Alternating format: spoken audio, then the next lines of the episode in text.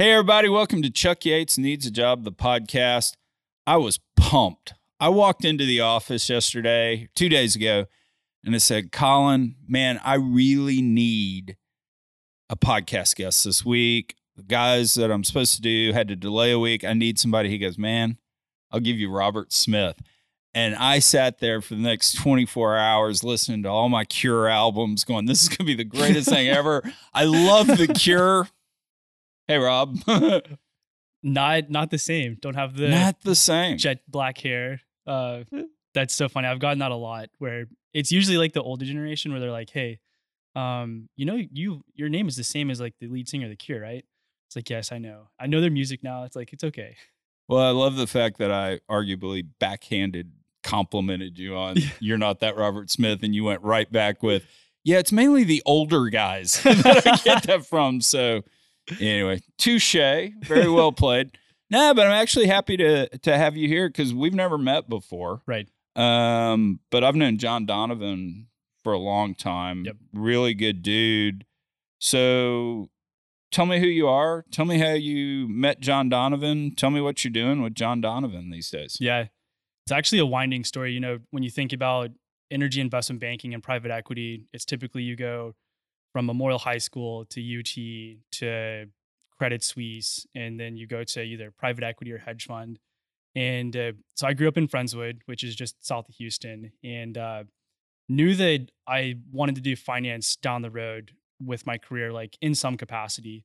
And so when I was in high school, it was in the I was in high school from 06 to 2010, which was basically in the midst of the one of the biggest bubbles ever in the financial crisis. And so opened an options trading account on Thinkorswim when I was like 14 years old trading and got the finance and like the trading bug back then. And that was like very technical analysis, mumbo jumbo that I don't really believe in a lot of that stuff now. But that was like the impetus for ultimately the winding path that's kind of taken me to get to where I am now. And so I played football in yeah, high school. that's interesting because I did the same thing when I was young. My dad allowed me to open a brokerage account, and I forget he gave me a thousand dollars to go trade, and I bought San Juan Racing Association, which was a horse track in San Juan, I believe.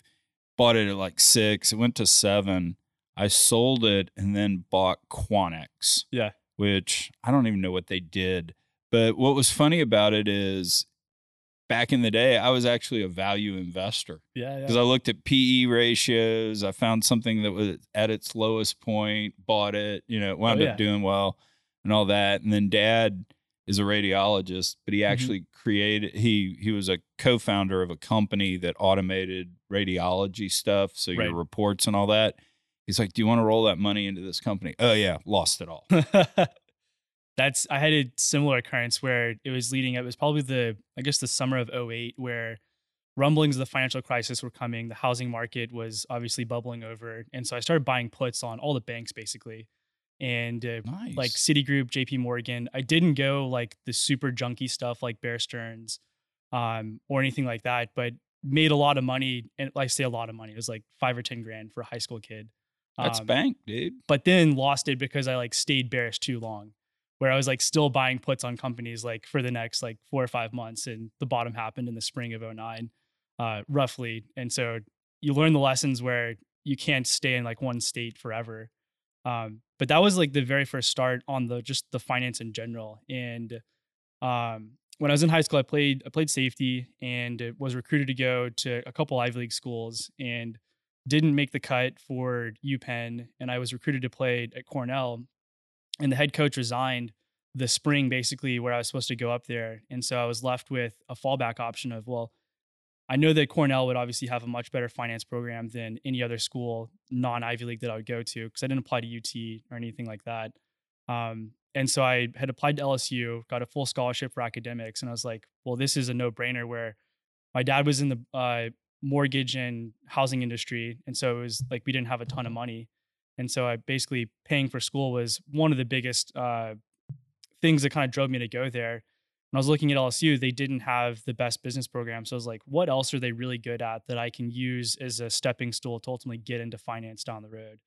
Um, this was very, very early on in the shale revolution. Dude, like you thought all this shit when you were 18? It was- and it, with it help my 17? yeah. Yeah, junior year in with in the high school.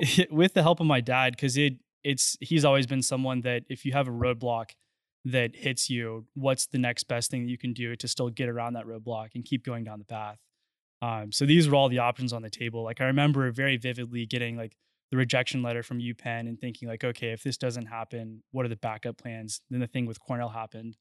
Um, but at the time so shale revolution had started early say 2007 was building up um, and during school, my year of enrollment at LSU in petroleum engineering, I think, was the either the record or the second highest ever. So it was when petroleum engineers were in massive demand, um, and uh, banks were hiring petroleum engineers to go onto the A and D side.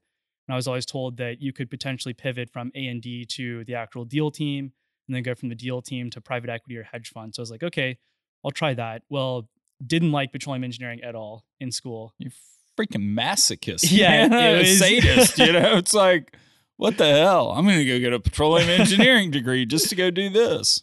it was and, and i always had that end goal in mind of okay i know that finance is where i want to go eventually and so there's a light at the end of the tunnel and if i keep working i'll get there um, but i also so i'd walked on to the football team my freshman year at lsu and it, there was i was the only petroleum engineering major there was a mechanical Shocking. I know you wouldn't uh, see too many of those. And then there was a couple mechanical engineering majors, and that was pretty much it from the engineering side. And so, needless to say, practice was always the priority, and school was not as much the priority. And so it made a very. So who's on that team? Uh, Fournette, Leonard Fournette. He was a little bit later. So Well, okay. this was the one where my sophomore year we went undefeated regular season, beat Alabama in the game of the century, um, where it was the nine to six. Drew Alleman had three field goals to basically win the game, and uh, then we went to the SEC championship where we just destroyed Georgia. Then we went to the national championship. This is when the BCS was still in play, so everyone voted after Oklahoma State. Uh, I can't remember if they lost or if they beat. I think they beat Iowa State in the Big 12 championship or one of the end games of the season. So basically, they knocked them out of the playoffs. So we had to play Alabama again in the postseason for the BCS championship. And I don't know, like someone needs to look this stat up, but I don't know if anyone's ever beat Nick Saban two times in one year. And so that was the the team where we had Odell Beckham, uh, Eric Reid, Tyrann Mathieu, uh, Oh, wow. Daryl Simon. Um, our quarterback and our quarterbacking wasn't that great. I mean, as LSU until Joe Burrow hasn't really had the best quarterbacks. Um, but we had a stacked team in defense, like and even like Michael Brockers, who went to the NFL. Um, we had, I think, 10 first round draft picks or some some crazy Oh stat. like yeah, that. yeah, yeah. No, I remember Yeah. that. And so everyone asked me like, "Hey, did you get a bunch of playing time?" I'm like, "Well, no. Um, I played safety, and the first two strings on the depth chart all went to the NFL from cornerback, safety, linebackers. So it was really difficult to to get playing time. Um, so yeah, that was it was a fun experience though. So, did you know this little stat? There is one college that has played Alabama more than once and has never lost to them. Do you know who that is? Is it your alma mater? Of course it is. Rice University. yeah, Uh, back in the 50s, played Alabama three times, including that Cotton Bowl game Yeah. where the Rice guy's running down the sideline and, Yeah, uh, yeah. and the Alabama guy comes off the bench and Right. tackles him.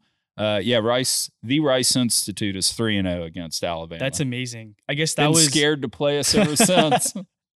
was that right before Bear Bryant, or was he was that during his like the beginning that's of his that's era? got to be because Bear Bryant was what with the Aggies in the 40s yeah, and early 50s. So yeah, I think Bear Bryant was there. Those were the Jess Neely days. yeah. um, for Rice. Yeah, my my grand so my whole dad's side of the family went to Alabama and are big Alabama fans, and so they always would like they got one of their claim to fame is they got to meet Bear Bryant, and he like was a ladies' man, so signed the picture to Louise, my grandmother. Um, so my my grandfather. and that's the story they Yeah, tell you. exactly. That's the story that I'm told. Yeah, that's a, my my grandmother was a wonderful woman. We shall leave it at that. The uh, you, you know what I did that was kind of wild, Bear Bryant related, um, was when he was at A and M, he did the Junction Boys. Yeah. I don't know if you've heard that oh, story, Oh, yeah. but takes the team to Junction, wears them out, half the kids quit, whatever. It's one of those epic stories. Where they stayed in Junction is actually owned by A&M to this day and it's a nature preserve now. So now you is go really? out there with your kids and you find owl pellets and you cut them open to find out what the owls have been eating and you know you go out and you see bats at night and all that sort of stuff. But literally the rooms and the cots that those guys stayed in are still out there. And the guy out there will say, "This probably the same mattresses. We just haven't Oh, yeah. moved them." Yeah. So That's wild. I like that as you think about I've been telling some friends that I've been watching a lot of hockey recently because it's a sport that's one of the least changed from like the inception where football has been changed massively. So you look back to like that time period where obviously technology with helmets and stuff like that, but just the impact that you had back in the day, like you could break a finger, a hand, an arm and still go back in the game and get like multiple concussions. Um, but yeah, no, I, I can't imagine the pain that those guys had to endure. Like two days in Baton Rouge in the summer were horrible. Um, Well, you're too way too young to remember this, but when I was in junior high playing football, they denied you water. I mean, you didn't get water at practice. you got I salt mean, that was- tablets or pickle juice, or what'd you get? No, you didn't even get that. It was like you need to toughen up, and yeah, we'd get a squirt of water all practice. Now Yeah. you go to jail for doing that to kids. Oh, yeah. yeah, It's changed a lot. yeah. No, it really has. That's wild. The amount of talent on that LSU team. That's really cool. So you're at LSU. You want to get in finance while you're being a petroleum engineer. I have no idea, but anyway, do all that. So how do you get a job? So I I didn't have internships in school. I had like the football team basically helped you get a part time job during summer because they wanted you to stay close to campus. And uh, leading up to my senior year, I started mailing out. I basically I mailed out hundred letters roughly to LSU alumni in the finance community, whether it was um, guys at private equity funds, at investment banks, CFOs. Oh, you did old school, companies little hustle. I like this. very old school. Um, I like the cold calling method too. So I would follow that up with a cold call to figure out who has what. Like, I just want to get in the door. I just want to intern for you. I know that I don't have that finance background, but I can learn really quickly. And uh, So I'm gonna put you on the spot. Who was really, really cool and who was a big prick through that? so he probably doesn't remember this, but Eric Diebesland at Black Gold was one of the guys that I talked to that was super helpful. He was actually one of the only people that responded um, and was able to get on the phone for like 45 minutes to kind of talk through various options. Um, I don't know Eric well, but he's uh, good friends with my former business partner Mike Yeah. Hines, and Mike thinks he's a great guy. So that's not surprising. yeah. And uh, he wasn't, so he, I think he wasn't even an LSU alumni, but someone had connected me to him. And then there was, I can't even remember who it was, but it was the CFO of Swift Energy that sent basically like not a bad, bad letter, but it was like, you're not going to have any luck doing this. Like, you better just go be an engineer at some random company. Um, and so that was like one of the more demoralizing pieces. But the guy that helped me the most Came from Swift. I wouldn't worry about it. but the kind of the winding path that led me to meet John was it was basically five levels of connections where there was this one older engineer that had graduated from LSU back in like the 50s or 60s. He wrote me back a handwritten letter that said, Hey, I drive from Trussville, Alabama, which is up just north of Birmingham, down to LSU and then over to Midland to go consult on projects. And he said, Next time I come down, I'll let you know I'm coming like that way. Let's meet up and I'll try to see how I can help you. And uh, so we met at the Starbucks across from the Walmart, um, right off of I 10 for about two hours. He, we just talked about stuff because my family was, my grandparents lived in Anniston, Alabama, which is only 45 minutes from where he lived. Um, but he basically, at the end of the day, said, I don't know exactly the people that are doing what you want to do, but I know guys that could probably help you. And one of them was a gentleman named Paul Abady that he was one of his friends in a consulting capacity that he was working with a private equity backed company. And so he said, Hey, I'll introduce you to this guy. If he doesn't know someone or if he doesn't have something for you, he'll definitely know the guy. And so Paul invited me to a dinner with a company that John had helped raise capital for called Taos Resources. So Logan Magruder um, Yeah, was the CEO Logan. and then David Eberstein was also the CFO, and he was there. And there's a couple other young professionals as well that were like UT alumni, and so it was a dinner of young professionals that they invited people down to Houston. So I went down, or I drove over from Baton Rouge, Logan was there, David was there, Paul was there, and uh, was talking to David since he was the CFO, had a banking background. It Was like, this guy is definitely going to know like someone that I can talk to. And uh, as I was talking to him, he was like, I got just the guy for you to talk to. Like, if he doesn't have something, he definitely he knows everyone in this industry, so he's going to know who you should talk to. And that was John Donovan. And so I called John. This was that was in the summer, um, so I did an extra semester. This was the summer before I graduated, and that winter after I graduated, I ended up calling John, talking to him right before Christmas. He said, "Come interview with us. Uh, we'll see if we have something open here that we can work on." And so his former partner at the time uh, was the one that I initially interviewed with, and it's really funny. So I am from the South, and his partner was from the North, um, from New York specifically. And I hadn't been like acquainted with the whole private equity or banking model where people wearing suits and ties. So I was wearing a sports coat with my Costa Del Mar sunglasses on a croaky as I walk in and kept it on the entire time and thought nothing of it until they made a comment later about it. But the interview went really well and they offered me an internship uh, shortly thereafter. And so started basically I spent 80 to 100 hours a week just soaking up information, trying to learn as much about finance. Well, do this. Give give the Donovan Capital commercial here for folks that don't yeah. know what what Donovan Capital is. Yeah, so we have it's the the typical merchant banking model where we have basically three verticals now. Where one of them is our advisory services platform that is doing uh, M and A transactions, capital raises, uh, restructuring, things on the just pure advisory side that you would comp to like a big investment bank.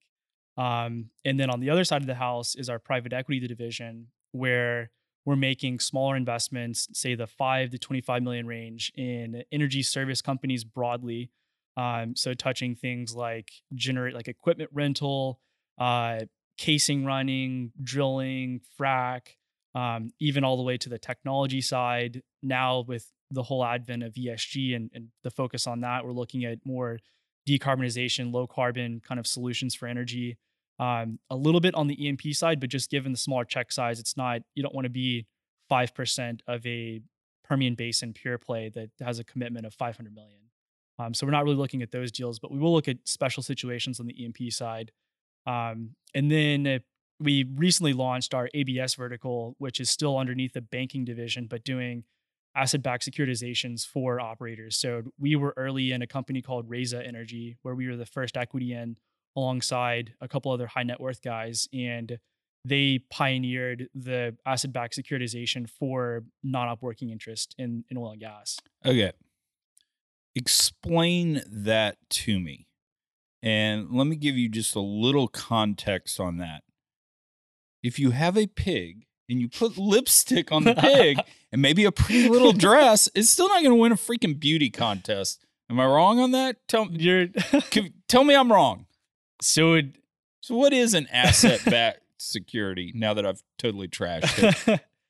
so it, my when we first started exploring this concept, my mind went immediately to the CLOs, CMOs, CDOs that happened in 2008, where the initial advent of it, where you're basically packaging up a bunch of loans um, and then high grading the debt quality over time and also high grading the returns you can get.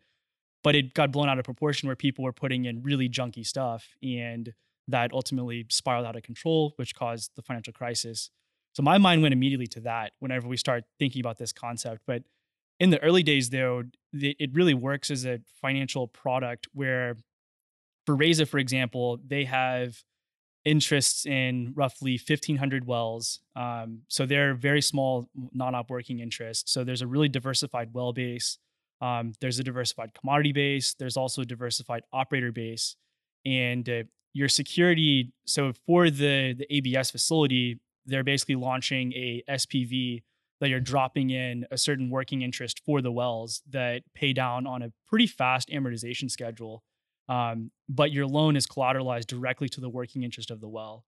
So it's a way, if used improperly, it can have negative consequences. But if used correctly, it's an alternative to um, today more expensive RBL facilities, or even like a company like Battalion that had LIBOR plus 700, um, which is a really expensive term loan that they put in place. So it's an alternative financing vehicle where if you have stable PDP, that has fairly predictable cash flows, fairly predictable um, operating expenses, you hedge that, you basically hedge out that entire profile and provide that to the ABS underwriters. So, putting on my banking hat, and it's 18 months dated because, you know, when you get fired and you're not working anymore, the last thing you want to do is go talk about the RBL market. Yeah. So, I haven't done it. You know, that's been one of the nice things.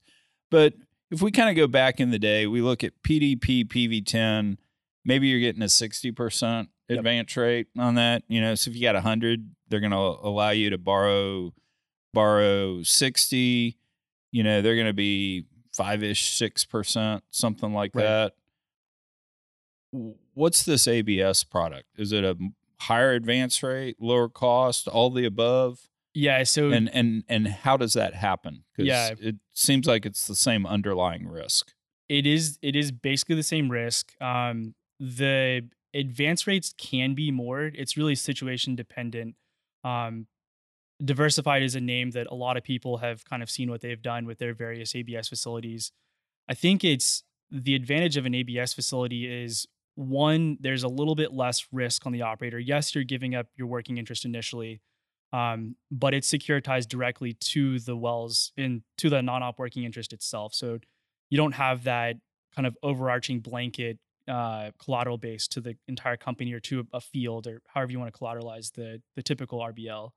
Um, so there's that piece. The main piece where it's really And so is that ultimately kind of saving you bankruptcy headache? yes, Is that the deal? Yeah. Okay, got you. I, you know, because I mean, at the end of the day, the bank says, "Well, we're secure. We're secured by all these assets," and it's like, "Great, royalty checks are due next week. yeah, Good luck operating the asset." Whoa, hold on, time out. exactly. So you- you're saying you take ownership under the ABS as the quote unquote lender. You take ownership of the working interest, so it's just flat out yours. Yeah, it's Okay. in that SPV where insurance companies, endowments, people with really low cost of capital that want higher yielding investments but fairly safe investments, at least with the way everything's structured today.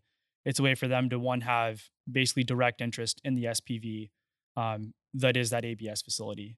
And then the main thing though, So you could theoretically advance more, be lower costs as a lender because you've gotten rid of the let's just call it the chance that the bankruptcy headache happens Yeah. and all that. Okay, That's okay, I'll buy that. You, that's a you've made one point. I didn't think you were going to make one point, but you made one. All right. that's a, that's a piece of it and then the the covenant side so the main covenants are the production has to be basically fully hedged out where because the insurance company doesn't want to take any commodity price risk and so it's you're fully hedging so for the Raisa example it was a five year amortization schedule but they hedged out for seven years so there's no basically no overlap of hedges where you're going to have massive commodity price risk um, but other than that there's really no covenants associated with the, the the abs facilities and that's like the biggest piece where covenant restrictions have forced a lot of bad decisions over the last five or six years. And so that's a piece where operators, it's a little bit more attractive to those guys. Yeah, as I would say the operator, because that would, you know, historically the covenants never really got you. And then all of a sudden prices went down and you had no EBITDA and you're like, oh shit, we're violating this covenant. I didn't know this. Kick the Uh, can, kick the can. Yeah. So, so I mean, is there just a fundamental different investor base that's willing to take a lower return for this versus versus a bank, or are there other few features that would make the ABS cheaper and or higher advance rate? I think that's that's mainly the the big components. I mean, it's insurance companies are really interested in this product. Um, and at the same time, another benefit is that you have a lot of capital in one of our pitches is that to the operator specifically, there's a lot of capital fleeing the space, especially on the banking side, where there's you have to basically be Devon, Pioneer, uh, Conoco to get you know quality facilities or bond the bond market as well. Um, so for Yeah, guys you that got are to you got to be paying banking fees. exactly Yeah. and so for guys that are a little bit smaller but still have fairly sizable asset bases, so think about big private equity backed operators in the Permian Basin, Eagleford. Um, for them, where the RBL market or the bond market isn't as accessible, this is a way for them to get some of that cash flow kind of pulled out. Um, so that's like another pitch that we have. So. ABS, ABS, ABS, ABS exists because oil and gas hasn't screwed over the insurance companies yet. I don't. I mean, you think about some of the private equity firms that have lost money. I got to imagine there's big insurance companies that have had fairly sizable write downs, whether that's been realized or not. yeah, no, Um, that's yeah. That's, There's a lot of. I mean, uh, this industry loves to kick the can in any way that they can, and so right. um, a lot of it hasn't been realized yet, which is interesting. yeah, yeah. Trust our marks. Yeah, it's fine. So, um, I guess does the insurance market looking at an ABS product think through ESG type stuff? Is it quote unquote bad because it's hydrocarbon or because it's debt they get a pass from it? Yeah. So, in this kind of segues into so we're also raising our another private equity fund, and we're basically seeing real time the difference between it could be the same large global insurance company or asset manager that their debt arm is will definitely look at oil and gas. They're like, yeah, we'll look at this. We want high yielding stuff. Um, but at the same time, on the equity side, they want nothing to do with it, which is a really it's an interesting dichotomy that has really emerged over the last 18 months. And um, I do a lot on Twitter. And so I posted basically the emergence of this ESG narrative and decarbonization. It's really skyrocketed. Um, October 2019 is when that kind of took off.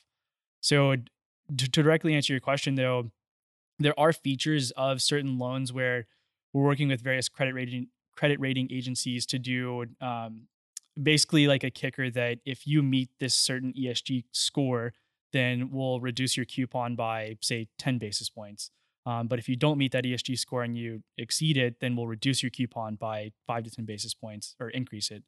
Um, so there are the ESG piece is coming into the market in terms of like pricing wise, but that's really in its infancy because the rating metrics for ESG is still very early and there's not really like a great standard um, that guys are doing. But people like uh, MSCI, Fitch, Morningstar, they're all coming out with their ESG rating products, which are kind of flowing through to the debt markets. Interesting, because I mean, you could. We raised Energy Fund Eight. I think we closed it in 2018, and yeah, there was a lot of ESG talk Yeah. on uh, that fund, and even Fund uh, Seven, which we closed in 2016. I mean, that was uh, we had ESG talk. Uh, what happened on Fund Six, which was 2012? Um, we had a big, large state pension looking at us, and we had an hour long ESG discussion. This is, call it 2011, 2012. And we passed. I mean, we got like a C plus on that. Mhm. So we passed, but man, it was an hour. It was a grilling, you know, blah, blah, blah. So what we did for Energy Fund Six is we actually created an ESG conference for all our CEOs, had to show up. Now Yep. we took them out to Scottsdale and wined and dined them and played golf and had fun. But we were in a conference room for a good two thirds of a day going Yeah. through a bunch of that stuff. And what we found was that, and we created a scorecard. Right. So at the end of the end of the year, we had this many accidents, whatever, you know, all that, and um, it actually was a positive thing raising Energy Fund Six because we brought it up first. Right. Hey, just so you know, we have this, the ESG, we get the scorecard, blah blah blah, and it wound up having people go, "Oh, okay, great. We need to follow up on ESG," Yeah. but they didn't Yeah. but then Fund Eight, 2018, it's like we need to follow up on ESG, and they did. Yeah. Yeah. so yeah, no, it's it's real, and um, I don't know. I mean, it's real, and it's going further. You know, where folks are just saying, "No, we're out." Oh, I mean, Yeah, fundraising wise, I can't tell how many people that big either pensions or endowments that have actively invested in oil and gas over the last 50 to 100 years won't even look at it. Won't like anything with fossil fuels, we're completely out. It has to be renewable. If we're investing in energy, it's renewable or energy transition, um, but nothing to do with oil and gas. So there's there's a sizable amount of capital that won't even touch it anymore. yeah.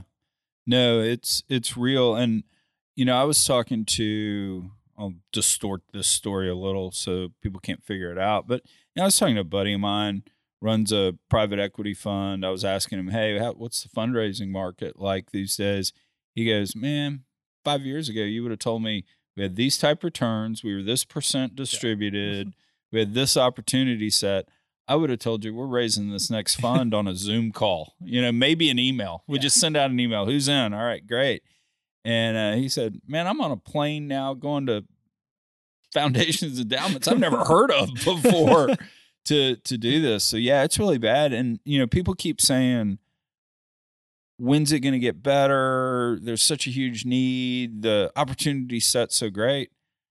I'll give you my take, and you critique it. My take is that you literally have to have two years of underperforming your indices because you don't have exposure to oil and gas for somebody to go, all right, this is on the verge of costing me my job, right? You know, or my fiduciary duty to this. I think it's almost got to be that draconian, yeah. to get money back. Because I, you know, Dan Pickering came on the uh, podcast this summer, and he's like, "Nah, man, returns and boom, we'll be back and make energy great again and yeah. all that." And I go, "I don't think, I don't think so. I think it's harder this time." Yeah, it, it definitely is. But even when you look at the indices, I don't think that it'll show up in terms of underperformance, but it'll be from the hit from inflation, where they their asset base isn't isn't returning. You know, say that the S and P is starting to get hit big time because inflation's hitting them so hard on the input cost side I think it'll be more a piece of where they're underperforming big time because of that massive hit. If you look at the S&P, energy is like I don't know what it is today, but say between 2 to 4%. Like it's so non-meaningful that it would be very difficult to underperform the the index just based on energy outperforming alone. Yeah. I think that no, that's a, exactly a right. long time. Um yeah, so I but I think it's really going to take something like what's happening in Europe right now where there's massive energy crisis that people are kind of realizing you can't flip from 80% fossil fuel based economies to 80% renewable based economies overnight, relatively speaking, and everything be okay and not break. And people actually get hurt in terms of like heating demand this winter is going to be really, really high in, in Europe. And there's not enough energy to support basically that call on energy because of like countries like Germany that have shifted so far to solar and wind. Um, and they've pulled off their, you know, they've pulled back the reliance on fossil fuels just willy nilly almost. Um, so I think it's going to take a crisis like that to make people realize that, hey, maybe we shouldn't stop investing in oil and gas. And they're not actually demons of the world. And they do support uh, positive think, growth and positive outlooks for life. Yeah, that would be the logical inference to, to make. What worries me, because I, I believe like the most constructive thing from their point of view that the environmentalists did is they convinced everybody that that solar and wind would run all the power that we need. just the big bad oil companies won't yeah. allow them to do it. You know, it's just big bad oil that won't allow them to do it. I think we just get vilified. Oh, I mean, if time. people if people die in Europe because you know everything's cold and there's not enough heating, I think it's going to be the oil company's fault. And I don't know how we get out in front of that. I mean, you know, what's the messaging yeah. that we need to be saying today so that we don't get tagged with it? And I can't think of it. No, I I mean, even talking to Colin, where we've thought about, you know, some of the marketing ideas and strategies of providing a better light for oil and gas. And it's tough. I think natural gas is a way to kind of have that bridge gap. Um, just because one, it is a cleaner burning fuel and it's reduced our reliance on coal, which is you know much dirtier. Um, but I I don't know. It's and even the narrative is so strong that I think you're right. Where oil and gas will be blamed somehow that this is all our fault for people having no energy to heat their homes or or live life with. So it, it's a it's a challenging problem that I don't think there's an answer to right now. Yeah, I've been trying to think through the narrative because that seems to be the biggest issue we in yeah. the energy business need to be grappling with and unfortunately, we're really shitty about marketing, right? Because we we create a barrel of oil and we just sell it. You know, it's not like a Nike yeah. shoe where we're competing with Adidas and we've got to yeah, have some yeah. marketing pizzazz. We just here's our barrel, please buy it.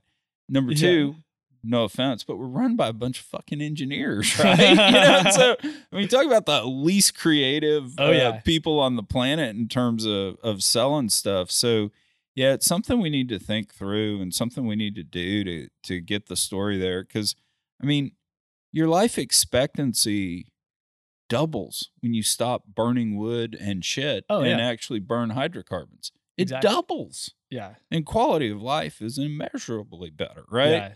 You know? No, the the logical arguments don't really apply to this arena when you start talking to various people, and so that's like the challenging part. That I don't know what gets them to come off high center to figure out that you still need fossil fuels. Um, and then I a piece of so I do a lot of one of my main roles now is to kind of I do all of our investment underwriting and research of figuring out what's the next thing we need to invest in. Um, but on the other side of that is figuring out. I, I really believe that given the right set of tools, you can probabilistically weight where commodity prices are going. Um, not saying that I know to the T where oil is going to be in six months, but I can say with fair confidence is it going to be higher or lower than today, which is really all we need to know about if we're making investment decisions. And uh, but one of the pieces I've been exploring is the whole call on precious metals, base metals, and everything that's going to be needed to hit everyone's crazy EV forecasts that they have. At, like Bloomberg has an insane EV forecast over the next 30 to 40 years where it's effectively hyperbolic growth. Um, where is all of this like lithium going to come from? Cobalt, manganese, nickel? No one has been able to answer that question. And specifically, the biggest problem is as you have accelerating growth of solar and wind on our US grid, you have to have battery to decouple to couple up with that to actually have a sustainable power load where it's not fluctuating that you run out of wind at uh, in the middle of the day or solar at middle of night.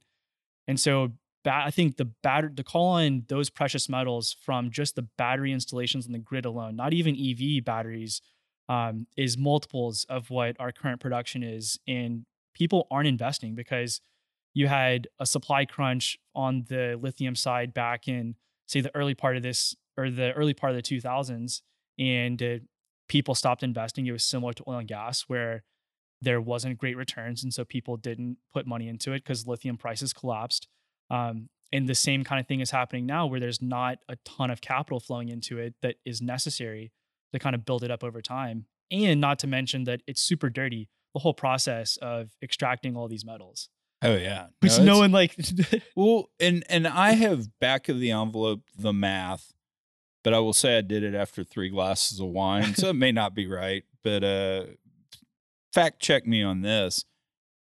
Basically, the amount of oil reduction of consumption vis-a-vis gasoline, if we all start driving electric vehicles, is going to be a wash with the amount of diesel we have to use to mine all that Yeah. stuff. I mean, people think that you're mining, you just plug it into the wall in the middle of the Congo or wherever yeah, you are. yeah, sure No, it all runs on diesel. I mean, there's some electric mining equipment and all. It all runs on diesel. So it's kind of Yeah. like the, the oil company sitting there going, all right, well, we'll provide you diesel instead of gasoline. I mean, Yeah. right? Oh yeah. And I mean, there's so many unintended consequences that will come with the transition to where I was thinking about this question the other day and I haven't done the math yet, but with fleet vehicles. So Amazon is wanting to convert to fleet vehicles, all, all battery or some hydrogen.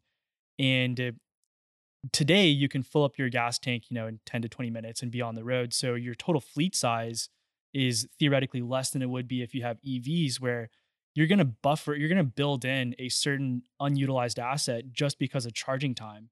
And that's a piece where they have trucks running 24 7. So you have to pull them out of service. And that'll increase working capital needs on Amazon. It's probably not a problem. But for smaller mom and pops that are doing distribution, it will be a problem. Um, so that, there's just so many different unintended consequences that people haven't really thought through that come with these problems or with the proposed solution down the road. So I drove a Tesla for six years. Yeah. And I also had a Hummer H2. So whatever investor I walked into, it was like, oh, oil's going away. No, I drive a Hummer. You know, I burn gas like there's no tomorrow. Walk in, we're really concerned about the environment. I drive a Tesla, you know. so uh, anyway, one night, get home for whatever reason, I didn't plug in my Tesla. And I get into the car the next morning. It's got 80 miles on it. I live in Richmond, Yep. which is, you know, 25 miles outside of downtown Houston. And I have a meeting in the woodlands. I've got something else. And I'm driving in and I'm going, oh crap. Because there's not a charger in my building. I'm sitting there going, well, you know, can I go to the Whole Foods? their chargers back then were like 10 miles an hour, Yeah. you know, type 12 miles an hour type charging. So I'm going, I can't do that. And I just walked in and I went to my assistant, Stacy, and I go, Hey, Stacy, I'm really sorry, but you're going to have to drive my car to the supercharging Mhm. station up north of town and sit there for an hour and a half, charge my car, and bring it back to me. And she looked up and she goes, You've officially become a prick. I was like, Well, you know, but uh, yeah, no, there there are going to be issues. Although, you know, Pickering's working on um, a business line that consults. Yep. To I don't know if you've spent any time hearing about that, but he convinced me that uh, it actually with fleets could make logistical and money sense. Yeah. It's not just we need to go electric to save the planet. That Right. it truly could make sense on a money basis. yeah. Are you tired of relying on landmarks, smoke signals, and pump jacks to get to location? When you do use apps such as Google Maps, Waze, or Apple, they only get you in close proximity to the well site location, but figuring out how to get to location also comes with its own headaches of navigating lease roads. And if you're a dispatcher managing a fleet, how do you show your drivers exactly where to go to get there? Getting lost while driving to location is a common theme in our industry. Navigating through unnamed lease roads and gravel roads can be frustrating and brutal. In our industry, where time's money, getting lost is anything but efficient and acceptable.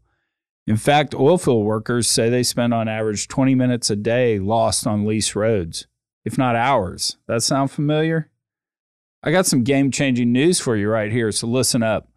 WellSite Navigator is introducing the new technology you've been asking for lease road navigation. They've already mapped over 19,000 miles of oilfield lease roads that don't appear anywhere else, and every week they're adding more. WellSite Navigator is the most trusted, most downloaded oilfield app of all time. Founded almost 10 years ago as the first navigation app for the oilfield, They've helped more than 100,000 oilfield hands find millions of well sites in 22 states quickly, safely, and reliably. Most of their users come from word of mouth, so help spread the word. They're giving all Chuck Yates Needs a Job listeners their first month free when you click the link in the show notes. Plus, when you refer a friend, they get their first month free and you get a $10 gift card. Follow the link in our show notes to get started make your life easier. Yeah, I, I mean, I I need to, because that's where I'm basically figuring out like what is the, because I I understand concepts whenever someone says them, but I always have to do the math for myself more or less so I can actually like really grasp it. And so that's where I'm working a lot on figuring out like what do these scenarios look like and what is it what does it do to businesses on a day to day basis. Um, because everything is a, a push pull supply demand dynamic that you have to figure out where is that going over time. And so that's where I've just started to spend more time on it because it's such a pressing thing that on the base metals and mining side, no one's been able to answer my questions of where's the money coming from to to fund all the growth on the the metals and mining like growth uh, piece. So it's it's Have you ever heard Mark Mills give his spiel about um, mining and what it takes? and- I read his paper in 2018. It was like a 45 page paper. So I'm familiar with all of his theses, but I not the specific metric.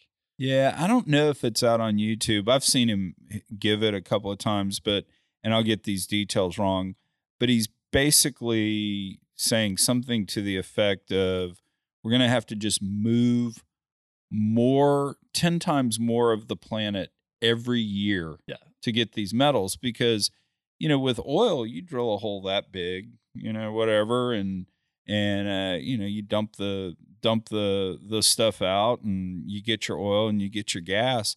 I mean to get these precious metals you're like Excavating yeah, huge yeah, plots exactly. You're taking down a whole mountain just to get a, a handful of this stuff. And Yeah. so yeah it's just the achievement. I mean put the capital aside. Just oh yeah. the people the resources to go do this is something human have never seen before. Yeah. Yeah That's why. So one thing that I really do like, and I'm very bullish on, is lithium recycling and battery recycling companies. So um, Paul Sankey, who we all know, is I think he's done a lot of research on Li-Cycle. is he kenny lay I don't. twitter I'm trying to figure out who that is. Like everyone is trying to figure that out, but I I'm I a big fan, Mr. Lay. I'm a big fan. We've got our Kenny Lay roll call. I could I could definitely see it. He's a legend though. No, I, I better I better shouldn't say that because you know I am the official uh, podcast of uh, roll call, Yeah. and that may have just cost me that by trying to out out Kenny Lay. All right, backtrace, backtrace. Yeah, yeah, yeah. yeah. Edit. No. But with so if you do assume though that the EV acceleration does come, which I think in some form it will, um, lithium prices will skyrocket just because of the supply demand dynamics. So lithium recycling or battery recycling more specifically becomes it's basically a binary call option on lithium price where there is a certain strike price that it comes in the money and below it it's out of the money. And i think that's going to come pretty quickly. Um, the problem though is that companies like Li-Cycle are really overvalued just based on today and the things you have to believe for them to actually come to kind of like full valuation is challenging but there will be opportunities like that on the energy transition side that do make sense. Um, it's just hard because i think they're like where we were in the shale industry in say 08 to 2014 that there was a lot of promises made that were never kept and probably people didn't really believe. And so there's a lot of claims that are being made today on the ev side and renewable side that will never be met. Yeah, so you have to figure out who's who's actually going to make the right money. Yeah, now I remember back in the day when we had the internet boom and you had all these projections of numbers of users and everything, and you figured out that there had to be like 50 million people laying cable to every house every minute of every day to even come close to those numbers. And you're going, how does that happen, man? I call mm-hmm. to get cable and it takes a dude an hour and a half Yeah. to hook me Yeah. up for cable, much less internet service. So yeah, no, it's going to be, it's you know, I it's definitely a wave. I mean, it's Yeah. happening, and there's nothing nothing to to say stop. I do think it's going to be a bubble. I mean, people are buying uh, on hopes and promises, kind of classic uh, characteristic of every bubble out there. Um, I'm debating on whether there's actually going to be any alpha. Are there going to be some individual winners out of all of that that we as investors could think through? Got thoughts there? I think you will. So companies like on the solar inverter side, um, there's people like Solar Edge and Enphase Energy that have solar inverters that are much better than the legacy solutions that allow you to have an easier installation in your house. And there's ways that they're incorporating technology that a couple of my friends actually have had. Like, so I was doing research on Enphase and uh, didn't really understand what they did. But then I was talking to a friend. He was like, "Yeah, it's like the best. They have this app that controls all these different things." And you get real time kind of analytics on your power usage. Um, and so I think there's companies on the technology side that will certainly benefit and they there will be alpha generating opportunities. Now, what's the right time to buy them? And do you buy them at 35 times 2025 EBITDA? Probably not, but there will be a correction because there always is after bubbles. And uh, I think that then you'll be able, if you're ready to pounce on the opportunities where there's differentiated service offerings or technology offerings, that you can make a lot of money um, kind of from there forward. But you'll have to be very careful um, and understand the technology really well and even understand like the consumer side too um, to figure out what's the real value driver here versus what the company is kind of pitching and telling me. Yeah, no, that's always tough because you understand the technology, you understand what's better, but you're right, it doesn't always win out. Right. I mean, Betamax was a far superior technology to VHS, you know, but didn't win out. Yeah. And uh, so, yeah, no, it's going to be interesting to see there.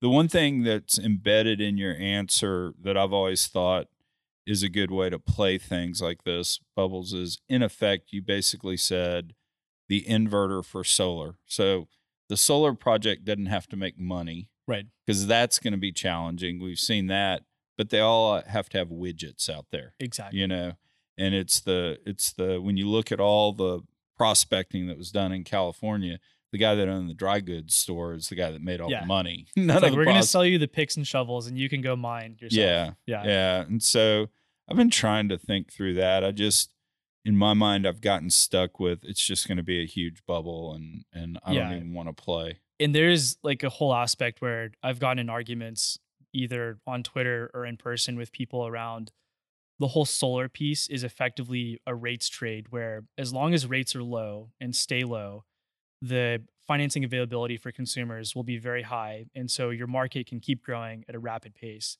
But as soon as rates start to go up to, say, 3% or maybe 4%, I'm talking like the 10 year here, um, theoretically, your financing for your solar arrays will start to go away as they need to have other investments that yield a lot more than 3 or 4%. And uh, that's a piece where I haven't, no one has like kind of explained to me that that's not the way it will work. Where someone like Sunrun, their market, they have a huge TAM. Everyone's a TAM story whenever you start thinking about solar installations on uh, either residential or uh, commercial buildings. So the TAM is very big, but no one is kind of diving into the financing structures and how are they putting together capital to actually put all this stuff to work at a very quick pace and meet that kind of growth rate that they say they're going to meet for their investors. And really the underlying assumption that I've come to is it's all based on low rates. And so once you have once those start going up, their financing might still be there as is it there might be subsidized capital that the government's saying you have to invest X percent in solar projects or something like that. That could happen. Um, but it'll be much more challenging to get those projects financed. And we all know that once financing starts to go away, that corporate structures start to fall apart, um, as it did in shale with MLPs. Um, you had really, really high debt loads. Some of these companies are also levering really high because they're able to have 20 to 30 year contracts. Um, so it's really crazy dynamic that will probably unfold over the next five to 10 years. Um, but for me, it always goes back to like, what's the actual primary driver that then is everything else is a derivative of that. Um, but it, it's just a huge complicated problem to kind of to think about. Yeah, no, that's uh that's right. And you know, I still haven't done enough math, done enough research. So I'll ask you the question and hopefully you know the answer. I mean, at the end of the day, grossly oversimplifying, as I have a tendency to do, is basically solar and wind just China exporting coal to the United States? You know, if you think about this, all the solar and wind stuff's made in China, right? Right. And they run off coal.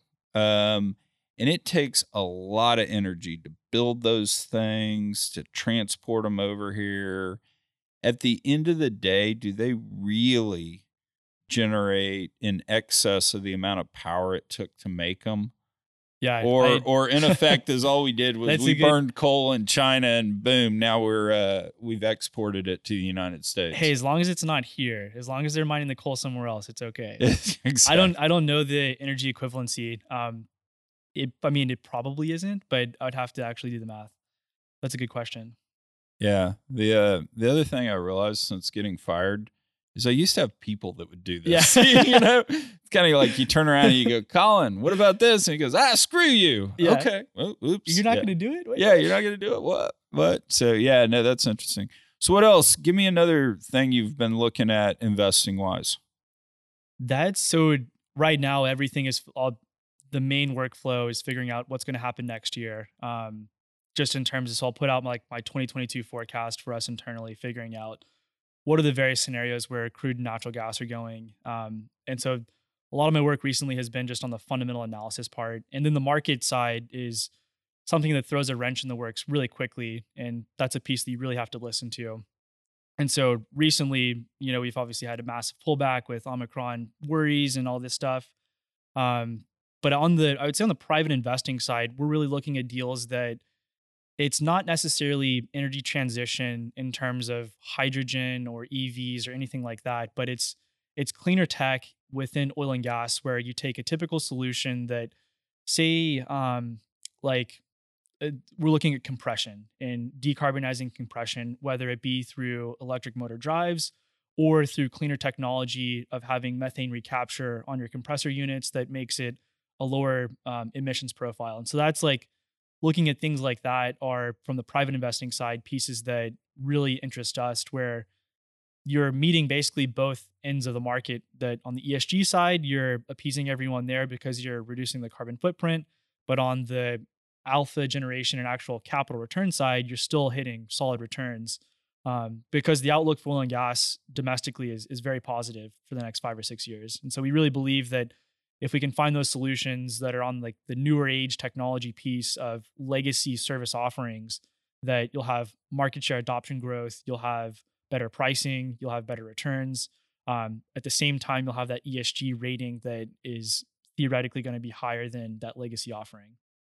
Yeah, let me be cynical here for just a second. And I I actually think it's the right thing to do in terms of looking at our operations, how do we lower carbon emissions? And you're right, we don't need to be leaking methane into the air and all that other stuff. I think the problem we get though is as an industry, we just don't get credit for that. Yeah. I mean, we we're still the big bad evil oil and gas company and you know, at the end of the day, if we reduced methane emissions by, you know, five times, six times, that should be a really good thing and it ought to be celebrated. And I don't think we get credit for that. So I'm wondering what's going to be kind of the impetus for us to continue to undertake these endeavors other than just we're trying to do the right thing as an industry, you know? Yeah. Because I, I I have absolutely no confidence that any regulator is going to be able to put forth a thoughtful Yeah. plan on doing this, and they're just going to propose shit show stuff. For sure. And it, I mean, the incompetence of the administration on energy is baffles me. Where it's like, oh, we released all this oil and gasoline, oil prices are coming down, but gasoline prices aren't coming down. So that's like a whole tangent. But um, the policy side, I think you have to have something like carbon taxation or trading that is put in effect where you'll have an economic incentive to where you have to start implementing lower carbon type production. And if you don't, you're going to be hit on that tax side. I think that'll be the ultimate catalyst that gets you to where every company, even private guys, will start to have to adopt this because it'll just be so expensive to operate um, that if you don't do it, you won't make money and you won't be a viable company long term. Yeah, no, I mean, at the end of the day, I mean, name another industry where the end user consumer doesn't pay any price and we penalize the supplier of the product for supposedly ruining the world, Yeah. right? I mean, even with drug dealing, the user goes to jail too, you know? Yeah. And so, yeah, that that's what just baffles me is it's big bad oil and gas companies. We're gonna go beat them up, and at the end of the day, we can beat up all our companies in here in the United States. Guess what? They're just gonna produce the oil in Saudi. They're gonna the oh, Russians Oh, yeah. are gonna do it. Venezuela ever gets its act together, they've got more oil in Venezuela than any other place on the planet, and so it just it baffles me. And and I get it. It's politics. You don't Yeah. want to cost people money because that ultimately costs you elections. But at the end of the day, it's like, just say it, guys. yeah, You want less carbon? We got to raise the price on it. exactly. In the, in the U.S. op, I love like charts from Pioneer or Conoco or Chevron where it's like if you look, and Pioneer is really good about doing this, where they'll show the carbon intensity of the Permian barrels versus like Iran, Iraq, Saudi Arabia, and it's like way higher on the the further end of the spectrum. Um, so yeah, if you start getting barrels from Russia, it's obviously way more carbon intensive, and they don't really care about emissions. Yeah. So it, Saudis don't really care. Yeah. I mean, yeah, no, it's uh so yeah, no that that worries me, but ultimately, I mean, uh, ultimately I think one, I'll go ahead and say this at the risk of getting canceled. I'm not sure we can pound the table and actually say that human generated CO2 is causing global warming, right? that's a wormhole I'm not going to go down. Yeah, exactly. Fair enough. Fair enough. So I'm not even sure. That being said, I think we would be remiss if we as an industry weren't taking seriously that, you know, CO2 parts per million has gone, what, from 300, 325 in 1950 to Mhm. 425 today. It has gone up. And the climate has warmed right. a degree and a half since then.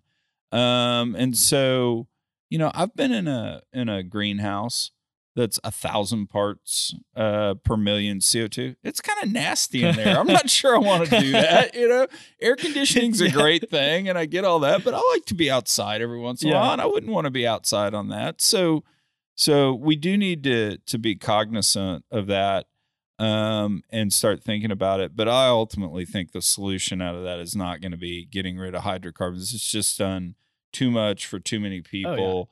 and it's immoral to sit there and tell Africa, no, you shouldn't Yeah. get to have the benefits we got in the United States or we have in Europe because you're Exactly. polluting the environment. So I think it's ultimately going to have to come from carbon capture. And the nice thing is, is God created something that does it. It's called a tree. Yeah. So you you would think we've got to be able to figure this out, right? Yeah. On the so carbon capture is something that um, we've looked at, whether it be from the actual equipment manufacturing side or from um, the producer side of doing CCUS. And uh, I think so. There's this company called Cemvita Factory, which I think Colin knows uh, Moji and his sister over there, but they're the just how far out the technology is that they're making, and so they have a partnership with Oxy where it's synthetic biology that basically they have this bioreactor that's taking CO2 as the feedstock, running it through the bioreactor process. And then on the output side, it's making things like ethanol, glycol, just whatever designer bi- like microbiome biobe that they've built produces that product. And so something like that is incredible where you think about you can have massively carbon negative plastic production, oil production, just in all these various places that once they get to scale, you can start ramping it up and have you know a great solution. Um, direct carbon air capture is so challenging where I, I don't know the specifics of like the metrics because I, I didn't retain information like too closely, but there was a facility in Norway that they built that's like the world's largest facility and it's only going to capture like 0.001% just magnitude wise roughly of CO2 globally. And so you think about how small those, how big this facility was relative to how small amount of carbon it's pulling out of the air. So that's not really the solution. But um, things like CCUS definitely do work where you're taking flue gas and, and pumping it back into the ground. Um, it's a Sh- I had- logical way to look at it. I had Sean Mueller on the uh, podcast, and he's going to go out and create kelp farms in the Yeah. ocean and just sink it. Yeah. You know, absorb the the CO two and sink it to the bottom of Exactly. the ocean. Yeah, I like those Exxon commercials where they have like the giant like field of algae and they're like, we're a green bio company. It's like- That's always like, that's how bad they are marketing those. They're always using like these, someone in the hard hat going out in this massive field of algae that they're like circulating. It's like, that's not helping anyone. yeah. That, that's awesome. Yeah, like I said, engineers are so shitty. Oh, it, They're dude. it's- trying to trying to market stuff. that's why I don't I never fit in really well with like the engineering crowd. Um, I understand the technical concepts and stuff like that, but it was I've always been more of an entrepreneur and someone that's like more of a people person and like networking and stuff like that. So I definitely get the critique though on the engineer. All right. So the forecast, are you ready to release? What do oil prices do next year? What do natural gas prices do next year? yeah, so not finalized yet, but I can give you kind of preliminary thoughts of like what's going to happen. I think that on the crude oil side, the Omicron variant, it could potentially have a near term impact. It really is up to how much travel restrictions come in place. Um, but at the end of the day, it's a very temporary thing that's going to be max two to three months type of deal because you have waves of COVID that are just continuing to kind of come and go. Um, That that and we talked about this Yeah. yesterday on BDE, so I'm not going to belabor the point, but generally speaking, when you have mutations of viruses that get out there, they're less virulent. They just are because I mean, really the only time in history I can think of was the Spanish flu and what was going on there is World War 1 yeah. and we're trench battling, right? And somebody would get sick in the trenches with the Spanish flu, and what would they do? They would drag them out 100 miles to a hospital where they brought everybody in that was wounded or whatever. yeah. So they in effect transported the dead person dying because normally if you get a if you get a pretty deadly virus, the host gets separated and dies. Yeah. And that's the one time in history where we're like, all right, let's go ahead and just bring them into the rest Yeah. of things and we spread it. But you know, outside of that, generally speaking, mutations are good because they're going to be more contagious.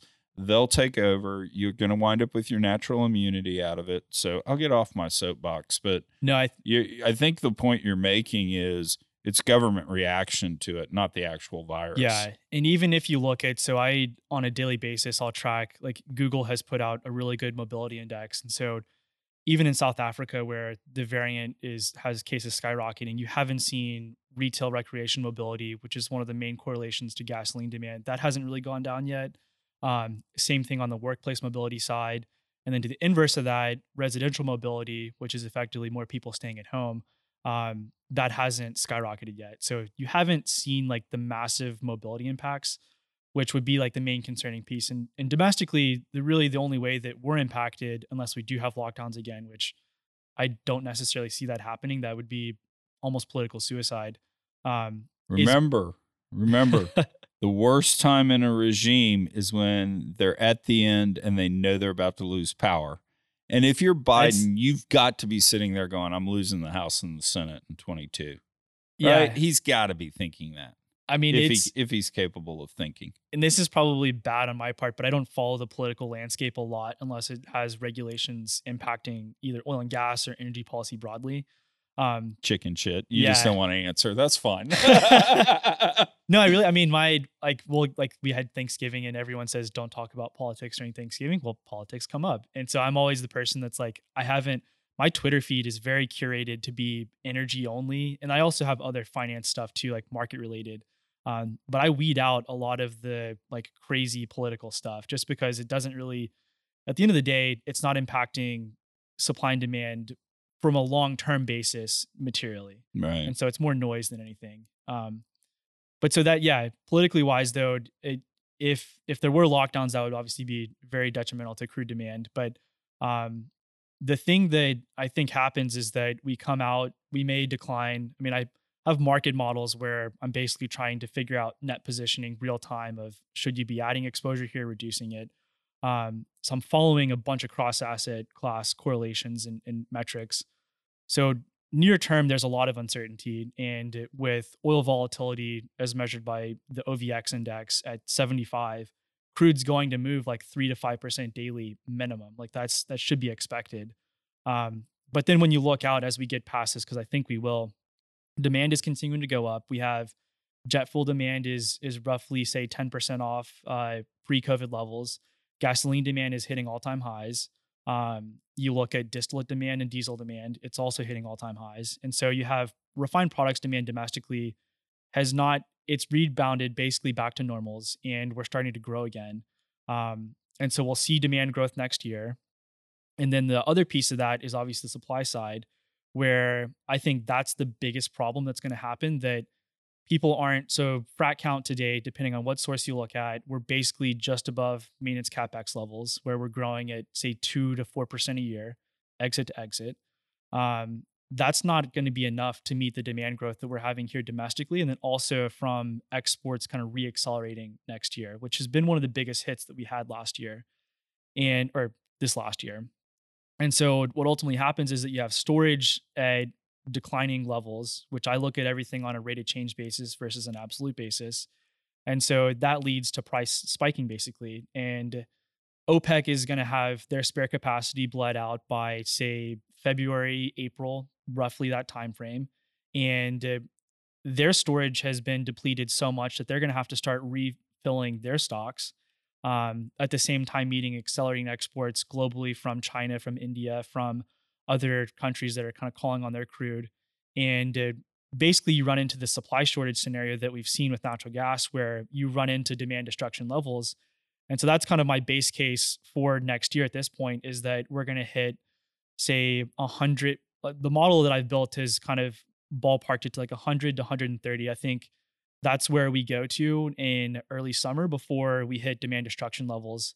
Um, a lot of people have put out a lot of different pieces on at what level do we see demand destruction, but that's kind of the math that I've done that says that's where we'll go. The market always overshoots either to the upside or downside. We saw that in 2008, where um, from a fundamental basis, crude should have stopped out at say 100, 110 bucks a barrel, but the market obviously saw inflation, saw accelerating demand, um, energy shortages, and blew it up to say 150 that's probably going to happen and like be the scenario again. So I see that basically coming in the early part of summer. It might bleed a little bit later, and then we see crude pull back to. This is the part where I'm trying to figure out because it's obviously this this huge nuance of how far do you pull back, but it's probably back into like this 60 to 70 range um, that we pull back to before you see kind of the sustained rise over the next five or six years. And then you get into the problem of US inventory depletion, where the Eagle Ford is getting really close to terminal decline, the Bakken is getting close to terminal decline. The Scoop Stack is like become a gas basin at this point with a little bit of liquids weight. Um, the DJ Basin is also becoming a little bit more gassy. So really, you're left with the Permian Basin being the growth driver of not only the U.S. but down the road because of lack of investment globally on deep water offshore, on conventional plays onshore in Russia and Saudi Arabia. Um, you're left with the Permian being the last resort supply on a long term basis. And I think a lot of guys have overestimated inventory. So that's going to be like the longer term problem that keeps the cycle sustained over, say, a five or 10 year basis. Um, and the natural gas is always at like the whim of weather. And weather this year has not showed up in November. Models have it, you know, getting a lot colder in December through basically March, with the the peak being in January through March. Um, but I think nat gas is tapped out in the low fives. Um, I could see us maybe overshooting again based on what happens with coal exports in China, with the European energy crisis as well, because there's nat gas is becoming a global commodity just with LNG exports and the coal dynamic too. Um, but I think that we're tapped out. And then the back end of the strip probably has to settle out at say 350 to 425 for producers to start ramping up capex in a more meaningful way. Um, and then you get an oversupply issue where long-term nat gas. I don't like to do long-term forecasts. I I think on a 12-month rolling basis. And so for next year, I have the back end of the curve coming up to say 425 maybe. Um, but I think we we basically are tapped out here near term. So I'm always wrong about natural gas. I've Love missed it my whole career. totally missed it my whole career. The whole associated gas thing and yeah. dropping it to a buck fifty, totally missed that. Yeah. I was like, nobody's drilling for it anymore. You know, it's yeah. gonna be great.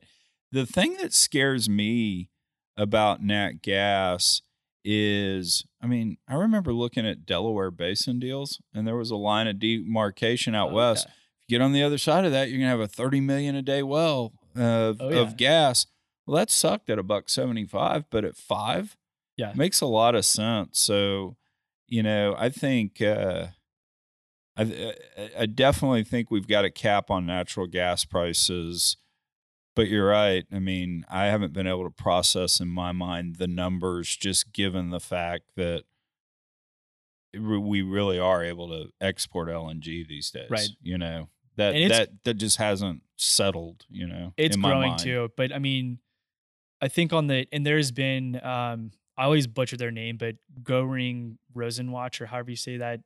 Those guys are like commodity forecaster dudes right. that have a fund. I'm not exactly sure their structure, but they put out a piece probably a year ago talking about Marcellus inventory depletion, which for some companies is real, but I think the Marcellus is really constrained just on basis where there's not a pipe, not enough pipe coming out of the basin. You're capped out and there's no more new pipes going in because of the regulatory side. So really, the gas drivers are, you know, the Haynesville, obviously. Yeah. Um, there's a growing piece on the East Texas side where guys like Rockcliff are having pretty good well results. Um, the Barnett is resurging, which is really interesting.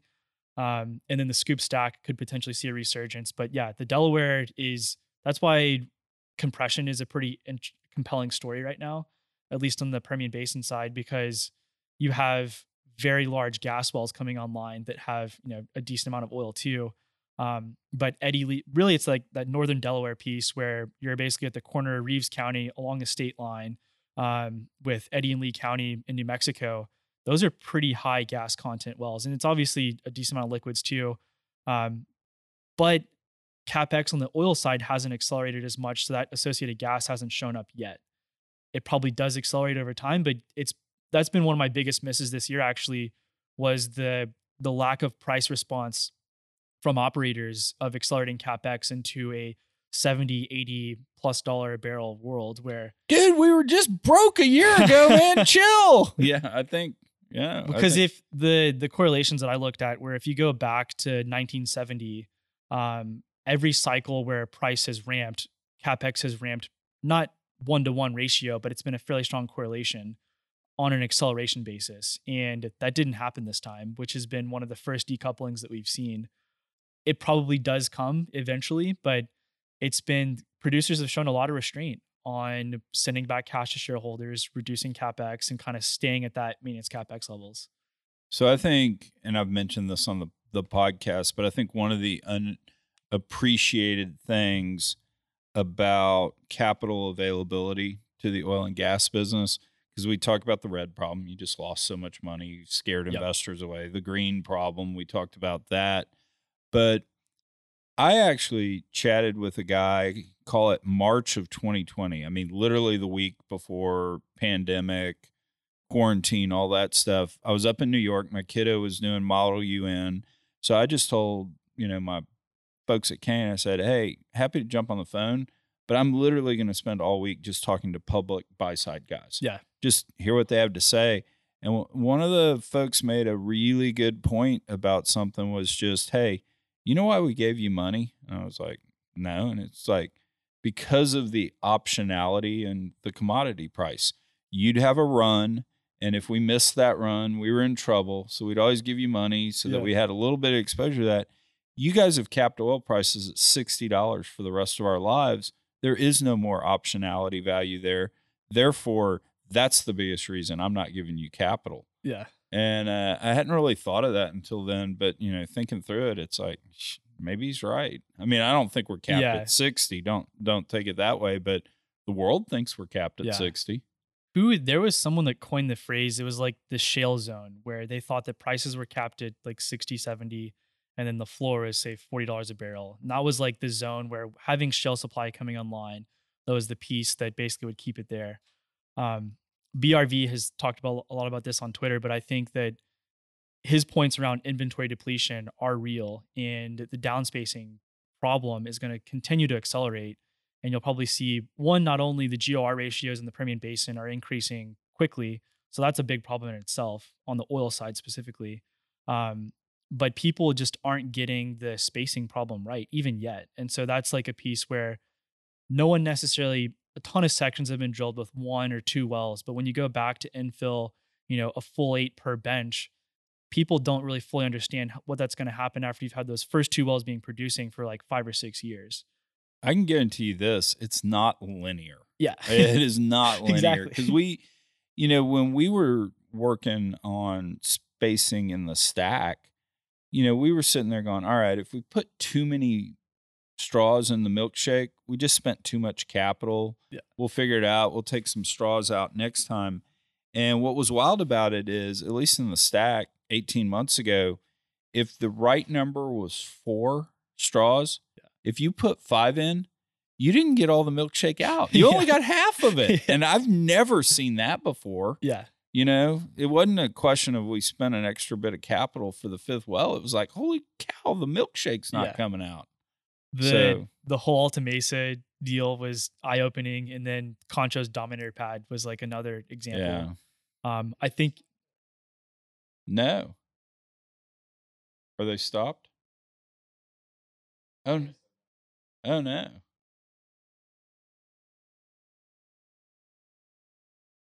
I mean, you turned everything on, right? Okay. Oh, oh, really? nice. All right. That's cool. All right. Grab a what? Oh, okay. All right. Yeah, so I, I think you'll see more examples like that where there's these downspacing issues and just the the volumes that people thought they could ultimately recover are not going to be there. And there might be technology down the road that gets you higher recovery factors, but we're going to need a step function change like we saw from 2016 to 2018 with the propagating like more more proppant, more fluids. It's going to have to be something different though this time because And I don't see it. yeah I, I don't see what it is. I mean, at least back then, you had an idea of what it was. I mean, Yeah. you really, you really did. You could, you could tell finer mesh sands were starting to work. right You kind of knew what was going to happen, and and some certainty that it was going to happen. I mean, we spent call it eighteen to eighteen and nineteen at Kane, basically cutting back frac sizes yeah you know and so i don't know that there is that technology of some sorts or completion practice or whatever Yeah. it is um, staring at. The only thing I've I've heard something about that might make some sense, but I don't have enough data on it is friction inhibitors. Mm-hmm. That you know we we blast away at the rock, but we kind of forget. You know, hey, friction stops it from coming out. Yeah. So I've heard there have been some successes there, but Yeah. I haven't heard enough about it to know that it's truly working. Yeah. But it's to your point though, it's not going to be the step function change that we saw from going from vertical wells to fracking vertical wells to horizontal wells to fracking them. Like each of those has been a step function over time. And uh, I don't like I have friends that work in R&D but they're obviously, you know, heavily under NDA and can't share stuff they're working on, but it's not apparent to me what the next step function change is. They're not happy. Yeah. went to went to the bar with Bob and he was giddy. There's Yeah. something coming. Yeah, Exactly. Yeah. but uh so it like i think ultimately like your supply of last resort will be deep water offshore um and domestically that's not easy to do because of regulations and so it goes to places like pre-salt brazil it goes to guyana it goes off the western coast of africa and so there's all these different places where massive fields have to be discovered and produced um, because shale while it has been very good and it's been the growth driver for the last say six or seven years um, it's it's probably not a long term solution. No, I mean the the thought was that and the I mean, when's the last time Exxon greenlit a Yeah. Gulf of Mexico well? But you know, the the thought was the majors will go onshore because they could toggle the capital on Right. easier with uh, shale. And I think what we've done is we've killed exploration Oh, by yeah. doing that. Number one. And then number two, we've hit everything in the United States with the bigger hammer. Yeah. There's no more rock to hit with Yeah. the bigger hammer. So, yeah, you're right. We're sitting there sorting through those pieces. And I mean, and uh, maybe I'm wrong about this, but it just, it really seemed with the advent of 3D seismic kind of in the late 90s, Mm-hmm. early 2000s, that that was the game changer in terms of exploration and Right. figuring things out. I just don't know that there are any more big Yeah. fields out there. I How mean, much more as you- reprocessing can you do a seismic? yeah, yeah, no, that's exactly right. And so, yeah, I'm I'm wondering. Uh, so I think you're you're right on the supply side. Plus, I mean, hell, three years from now, Exxon may not even be looking for oil anymore. oh, I mean, it's did they have their investor day with the whole CCUS stuff? I've I saw that it was a press release coming out. They're going to hold their whole decarbonization plan and like the lower carbon investments. Um, but yeah, no, I mean, it's incredible how fast these big beyond petroleum, how fast the companies Yeah. have shifted. Um, and I, it's like they're being a very big company. Obviously, has a lot of factors that go into how they're allocating capital, and they have a lot of external influences as well, like Engine One, people like that. Um, so it's it's interesting to see what's going to happen with their capital investment, and does it does it get aggregated in? I think I heard a comment on one of your former podcasts of just asset management being aggregated to a few handful of players with like smaller guys below it. Does it go back to that where it's the Seven Sisters again, and you have maybe the big guys outside of the people that have shifted completely to green energy, and then you have all these small firms underneath them.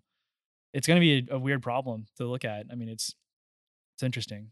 Yeah, no, and I don't, I don't know what the answer is. I mean, at at the uh, at the end of the day, we need it. I mean, Yeah. that's the thing. Everybody talks about oh, energy transition. It's like we burn more wood today on the planet than we ever have before.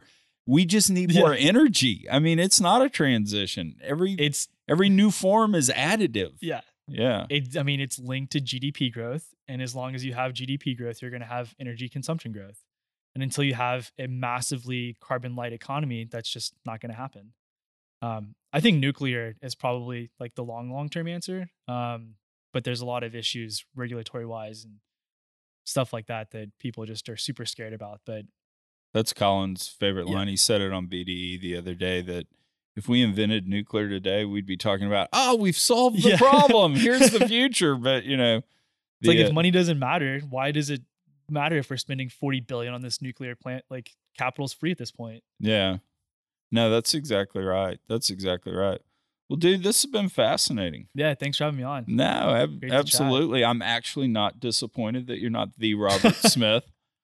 Although, man, Boys Don't Cry was one of my favorite songs for a long time. I'll work on. I can't sing, but I can play the guitar and a few instruments. I'll have to do something next time. So, you know, it was interesting. Um, I used to always say this three most underrated guitar players of like my life type thing. One, Willie Nelson. Mhm. Willie Nelson's actually a really good guitar player. Yeah. Um, number two, Prince. But I think Prince got his due Yeah. in death, unfortunately. Um, but number three, Robert Smith. Yeah. Because, you know, he doesn't sit there and loop all that stuff. He actually plays Yeah. what you're hearing. So, yeah, always been a big, huge Cure fan. Yeah. It's my namesake. There you go. I like it. Tell Mr. Donovan I said hi. I will for sure.